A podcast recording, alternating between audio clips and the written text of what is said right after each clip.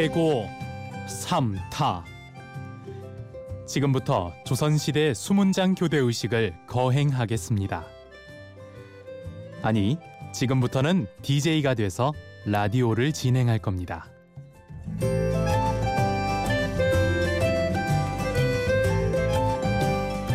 심야 라디오 DJ를 부탁해. 저는 목소리를 파는 남자 성우지망생 권병훈입니다.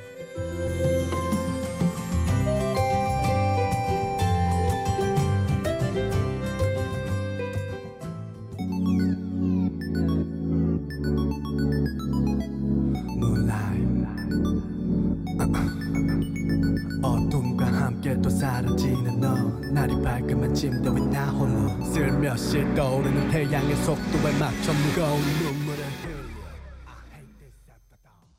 빅스의 After Dark 첫 곡으로 듣고 오셨습니다. 어, 이 노래는 빅스의 어, 가장 최근에 있었던 앨범 에러에 수록된 곡 중 하나인데요. 어, 제가 굉장히 좋아하는 곡 중 하나입니다. 남자가 어, 이렇게 남자 아이돌 좋아하기가 쉽지 않은데 이렇게 한번 노래 넣어봤습니다. 안녕하십니까? 심야 라디오 DJ를 부탁해. 오늘 DJ를 부탁받은 저는 권병훈입니다. 반갑습니다. 오프닝에서 제가 어, 대고 삼타라는 말을 하고 뭔가 알 수 없는 말들을 계속해서 이렇게 줄줄이 늘어났는데요. 저는 어, 여러분들이 가장 뭐 서울에서 가장 꼭 들려봐야 되는 곳 중 하나인 경복궁에서 진행하는 수문장 교대 의식의 사회자였습니다. 지금은 어, 준비 중이고요. 새로운 일자리를 위해서 준비 중이고요. 어, 12월 말까지 일을 하다가 이렇게 하게 됐습니다. 어, 수문장 교대 의식에 대해서 뭐 궁금하신 것도 많으실 텐데 그 부분에 대해서는 아마 좀 이따가 아마 우리 하정민 PD님께서 궁금하신 점에 대해서 질문하는 시간이 있지 않을까 싶어서 그거는 조금 미루도록 하겠습니다. 어, 오늘 제가 가지는 이 소감과 각오는요. 뭐랄까요? 제가 방송 성우 지망생이다 보니까 항상 이 라디오에 대한 좀 긍정적인 생각을 가지고 있어서 내가 살면서 꼭 DJ를 해봐야겠다라는 생각을 꼭 가졌었거든요. 그게 정말 뭐 인터넷 방송이든 어떤 방송이든 간에 그래서 집에서 혼자 컴퓨터 틀어놓고 음악 틀어가지고 혼자 주절주절 하기도 하고 그랬었는데요. 이렇게 또 우리 PD님께서 좋은 기회를 주셔서 제가 이렇게 DJ도 해보네요. 정말 감사드립니다. 네. 하여간 오늘 한 시간 동안 열심히 해서 정말 후회 없는 시간 만들고 가도록 하겠습니다. 일단은 그러면은 음, 다음 곡을 한번 또 듣고 오도록 할까요? 제가 또 좋아하는 남자 아이돌입니다. 저 남자 좋아하는 거 아니고요. 예. 타 방송국에 현재 좀 DJ로도 활동하고 있는 어, 슈퍼주니어의 려욱 씨가 어, 드라마 OST 즐거운 나의 집 MBC 드라마 어, 즐거운 나의 집에 OST로 넣었던 노래 Smile Again 듣고 오도록 하겠습니다.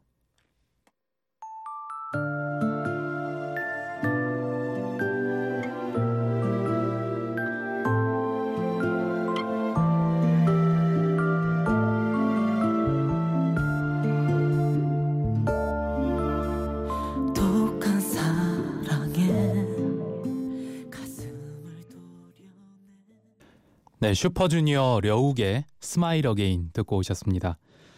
아, 노래 좋죠. 정말 뭐 정말 목소리가 참 특이한 것 같아요. 제가 앞서 말했듯이 어, 저는 남자를 좋아하진 않지만은 목소리가 참 독특한 사람들을 되게 좋아해요. 그래서 려욱 씨도 솔직히 말하면은 보컬에서는 굉장히 목소리가 특이한 좀 케이스라고 생각을 하거든요. 좀 여리여리하고 이런 케이스라서 제가 되게 좋아하고요.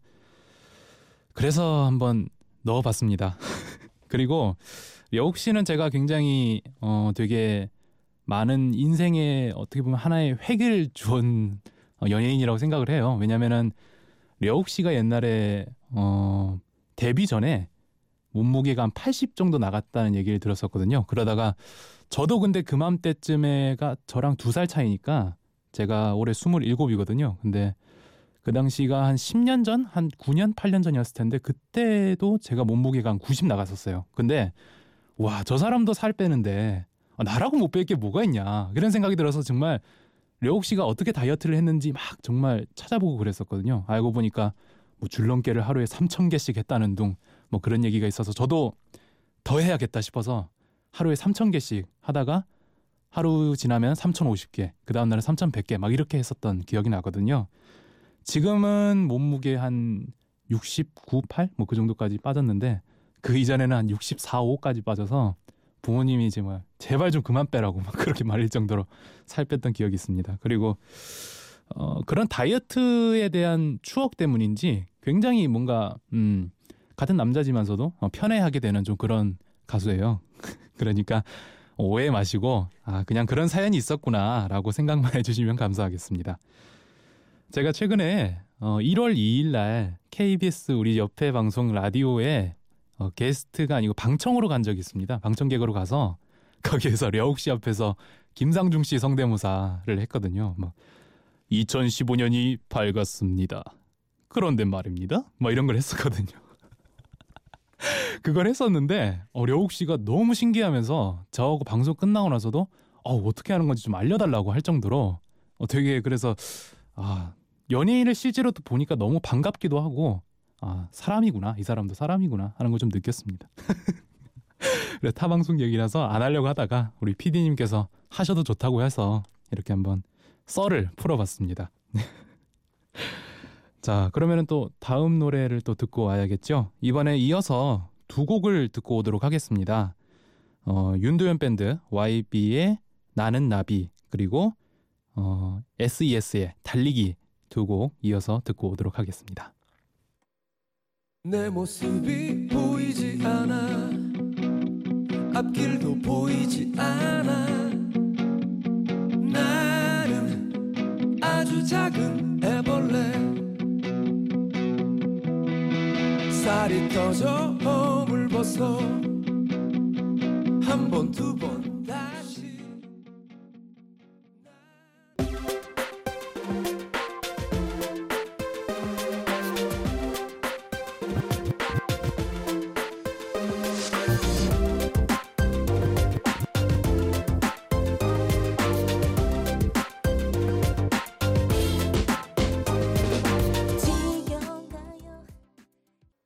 윤도현 밴드의 나는 나비 그리고 SES의 달리기 듣고 오셨습니다.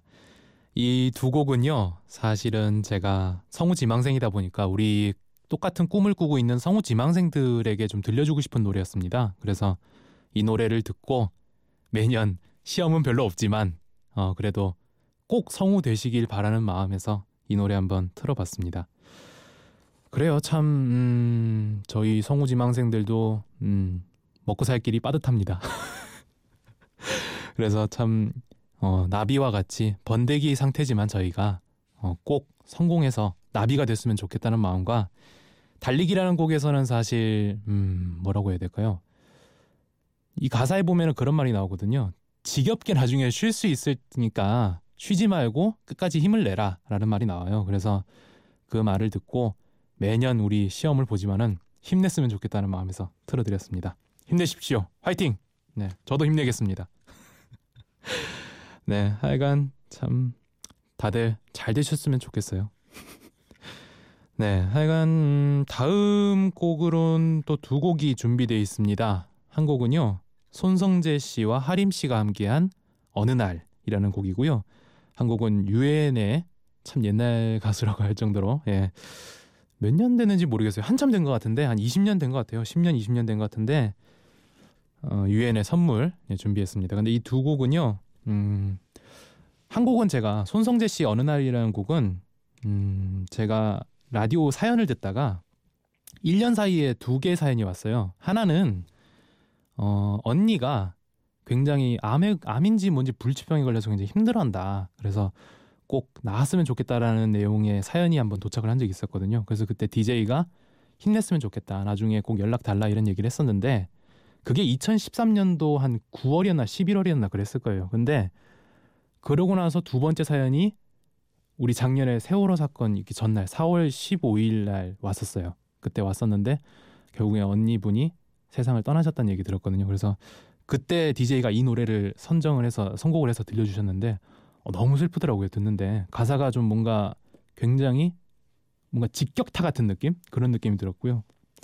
그래서 이 노래 한번 선정을 해봤고 두 번째 어, 선물이란 곡은 제 중학교 때 추억의 노래입니다. 중학교 때 학교에서 버스 타고 어디 가다가 선생님께서 나이 드신 분이셨는데 야 네가 나와서 한번 노래 한번 해봐라 뭐 이래가지고 한번 이 노래 불렀었는데 어 의외로 반응이 좋았어요. 그래서 어 내가 노래도 잘하나 나 이런 생각도 좀 약간 들게 했던 노래입니다. 그래서 이 두 곡 선정해봤거든요.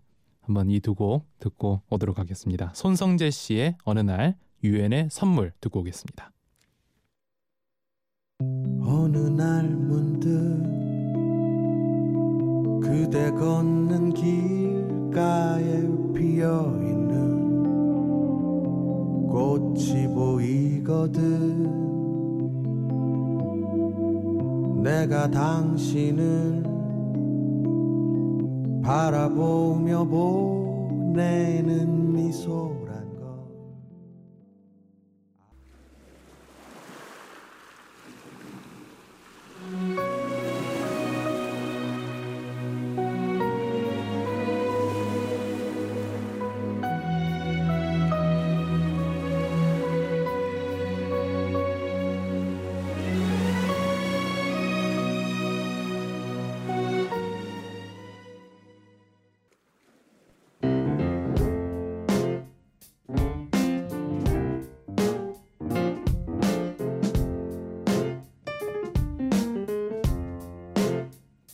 어느 날 문득 따뜻한 바람이 네가 보낸 걸까? 네 냄새가 나 참 향기롭다. 참 오랜만이다. 보고 싶다. DJ를 부탁해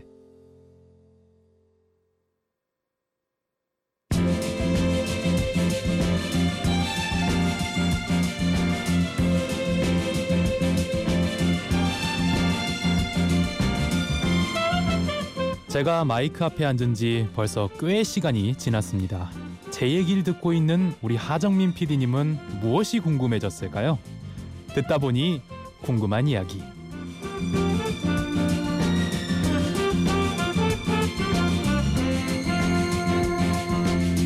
네, 듣다 보니 궁금한 이야기. 이 코너는 말 그대로 지금 콘솔 앞에 앉아 있는 우리 담당 PD 도로시 하 PD님께서 DJ의 얘기를 듣다가 생긴 의문, 질문, 의혹, 의심까지 의심, 예, 기타 등등을 직접 물어봐 주시는 시간인데요.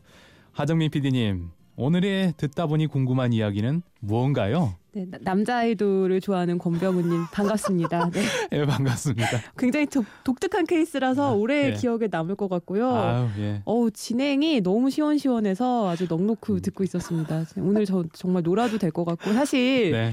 오늘 이걸 안 하려고 했어요. 이게 네. 지금 제가 질문할 필요가 없을 네. 만큼 너무 말씀을 혼자서 잘 해주고 계셔가지고 네네네. 출연을 안 하려고 했는데 앞에서 예고를 해버리시는 네. 바람에 네 마지못해서 나왔습니다. 네네. 수문장 교대 의식 여쭤 안 여쭤볼 수가 없어요. 저도 사실 제가 그 하- 하필 또 그 근방에 살아요. 아, 그래서 네. 왔다 아, 갔다 예. 하면서 이제 네. 뭔가 이렇게 그 시대 복장을 네네. 하신 분들이. 이렇게 때를 지어서. 지나가시는 거를 여러 번 네, 봤어요. 네, 근데 네. 아 저게 수문장 교대 의식이라는 네. 얘기는 어디서 들었는데. 구체적으로 이게 어떤 의식이고 뭐. 어떻게 진행되는 건지는 사실 궁금하던 네네네. 예, 잘 듣네요. 한번 좀. 설명을 해주시면 감사하겠습니다. 우리가 수문장이라는 표현을 요즘에는 축구에서 골키퍼들한테 흔히 쓰는 표현이잖아요. 네. 수문장은 조선 시대 때에 물론 이제 그 이전 시대도 있었겠지만 어 조선 수문장이라는 표현은 조선 시대의 예종 임금 그러니까 수양대군 세조 임금의 아드님이신 예종 임금 때 처음 시행된 거거든요. 네네. 어, 이 수문장이라고 하는 거는 그 광화문을 포함해서 뭐 숭례문이나 기타 우리의 지금 궁성문들을 지키는 장수들이에요. 그래서 네.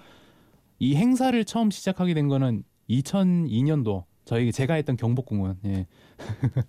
경복궁은 2002년도 월드컵 때 우리나라 때 이제 좀 더 많은 볼거리를 보여주자. 그래서 이제 어, 영국의 버킹엄궁의 그 근위병 교대 의식을 어느 정도 착안을 해서 우리나라식으로 한번 해보자라고 해서 이제 어, 우리 멘트에도 그런 얘기가 나와요. 15세기의 복식과 의작물, 그러니까 의복들을 다 재현한 그런 행사거든요.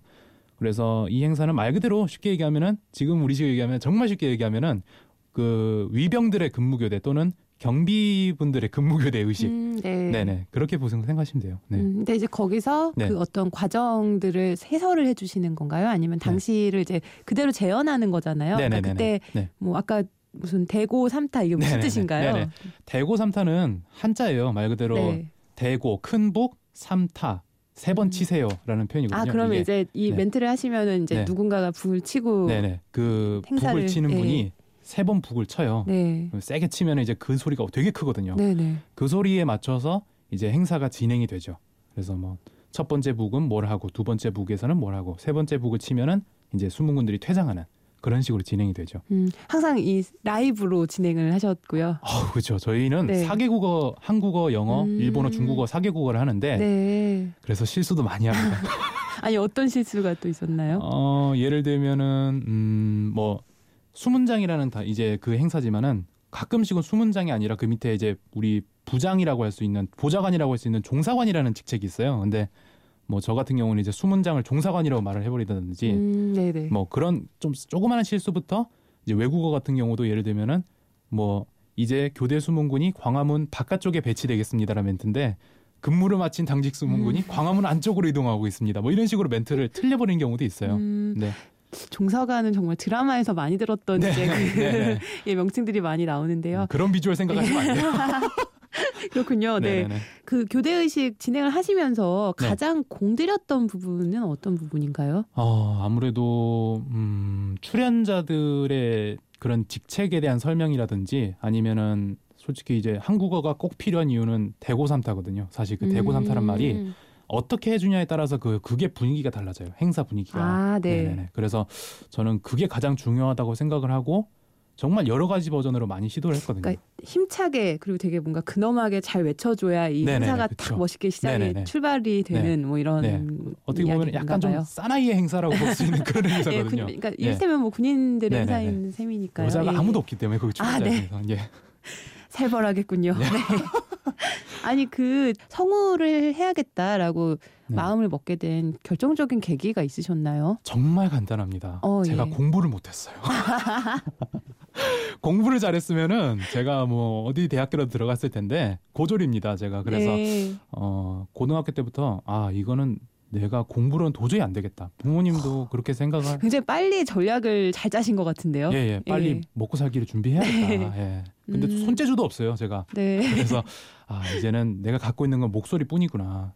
이걸로 먹고 살아야겠다. 아 그러면은 네. 고등학교를 졸업하고 바로 성우가 돼야겠다라는 생각을 하시고 그쪽으로 뛰어드신 거예요. 준비를 하는 과정을. 꿈은 고등학교부터 예. 가지고 있었고요. 예, 근데 예. 부모님은 그래도 혹시 모르니까 공부해라 이렇게 예. 얘기해서 고등학교 음. 졸업 이후부터 그래서 그 아카데미 학교를 잠깐 다니다가 아 이건 아니다 싶어서 그냥 학원에 다니자. 그래서 네. 학원에 지금 열심히 다녔다가 지금은 이제 관련 일을 하면서 조금 쉬고 있습니다. 근데 사실 이 사실 쉬운 결정은 아니잖아요. 아무리 공부를 네. 공부에 관심이 없고 취미가 없어도 네네네. 사실 대학은 나와야지 뭐 이런 식의 아. 얘기들을 네, 많이 하고 네. 부모님들도 네. 걱정을 많이 하셨을 것 같은데 이제 네, 그런 네. 부분에서 네. 갈등은 어떻게 극복을 하셨는지가 궁금하네요. 음, 네. 공부를 못 하다 보니까 머리가 단순해요. 그래서 생각이 별로 별로 아니 근데 없어서, 사실 네. 지금 말씀하시는 걸 보면 공부를 못할 리가 없는데라는 생각도 좀 들어요. 네. 어, 좋아하는 겸손하게 말씀하시는 것 아니 아니 같긴 진짜 해요. 예. 좋아하는 것만 공부하고요. 음, 네. 저는 수학을 빵점 맞아본 기억이 아, 저도 사실 한 7점까지 받아봤어요. 아, 다 찍었기 때문에 저도. 네. 네. 아무튼 네. 네네네. 뭐, 음, 그래서 머리가 단순했기 때문에, 아, 뭐, 음. 어차피, 뭐, 요즘 시대가 또 뭐, 공부 잘해서 꼭 성공하는 시대는 아니니까, 뭐, 내가 가지고 있는 재주만 있으면, 그걸 꼭 밀어붙이면 꼭 언젠간 성공하리라, 라는 생각을 가지고 살고 있습니다. 너무 이 호쾌한 결정과 예, 진, 어떤 인생을 딱 밀고 나가는 힘 이런 것들이 네. 어, 굉장히 지금 이거 이 방송 듣고 계신 분들께 이 좋은 에너지를 좀 네. 나눠줬 이 에너지가 네. 나눠졌으면 좋겠다는 네, 생각이 네, 네. 참 듭니다. 네, 네. 지금 네. 준비하고 계시는 성우 네. 사실 여기도 문턱이 그 좀. 예, 높아서 힘- 쉬운 길은 높아요. 아닙니다만 높습니다. 이 네. 호쾌한 기세로 잘 네. 돌파를 하시다 보면 네, 좋은 네. 어떤 자리가 나타나지 않을까 뭐 네, 저도 네. 응원을 하겠습니다. 네, 말씀 잘 들었습니다. 알겠습니다. 감사합니다. 네. 예. 네, 어, 우리 하피디님과 미녀 하피디님과 이렇게 잠깐 얘기 나눠보는 시간 가져봤습니다. 네, 다음에 또 준비하는 곡은요. 음, 사실 저에게 이 우리 지금 프로그램을 소개해준 우리 직장 경복궁 직장 동료분이 야 내가 니 여기 추천해줬는데 니는 어? 여기에 노래 한번 내 넣어줘야 되는 거 아이가? 그래서 제가 아 무슨 노래 듣고 싶은데요? 그러니까 아 그 누나가 성시경 씨를 되게 좋아해요. 그래서 음, 성시경 씨의 데뷔곡으로 알고 있는 어, 내게 오는 길 신청하셨습니다. 성시경 씨의 내게 오는 길 듣고 오도록 하겠습니다.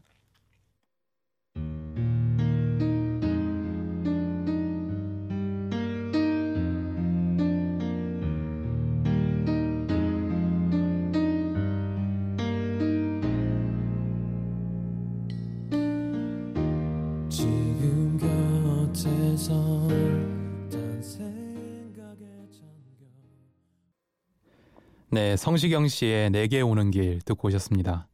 이경미 씨, 우리 누나 만족하십니까? 예. 네, 이경미 씨가 추천한 노래 내게 오는 길 듣고 오셨습니다.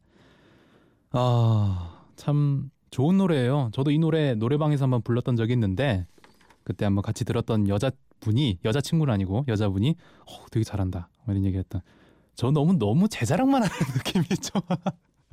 좀 드는데 조금 그래도 예, 양해 부탁드리겠습니다. 예, 시간이 없어서 그래요.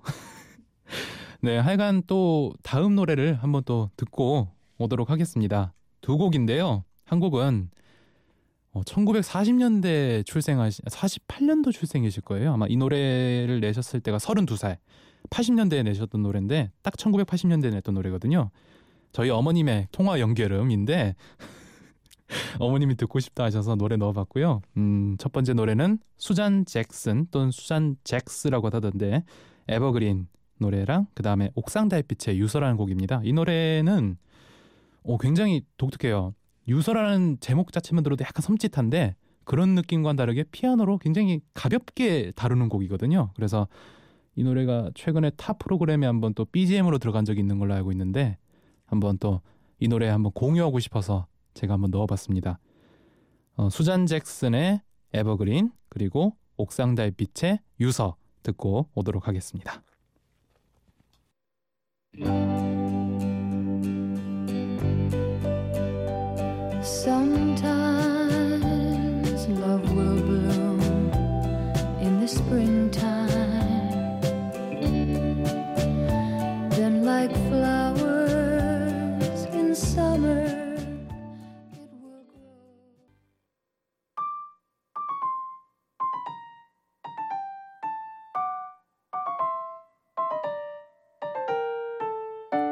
참 재미는 있지.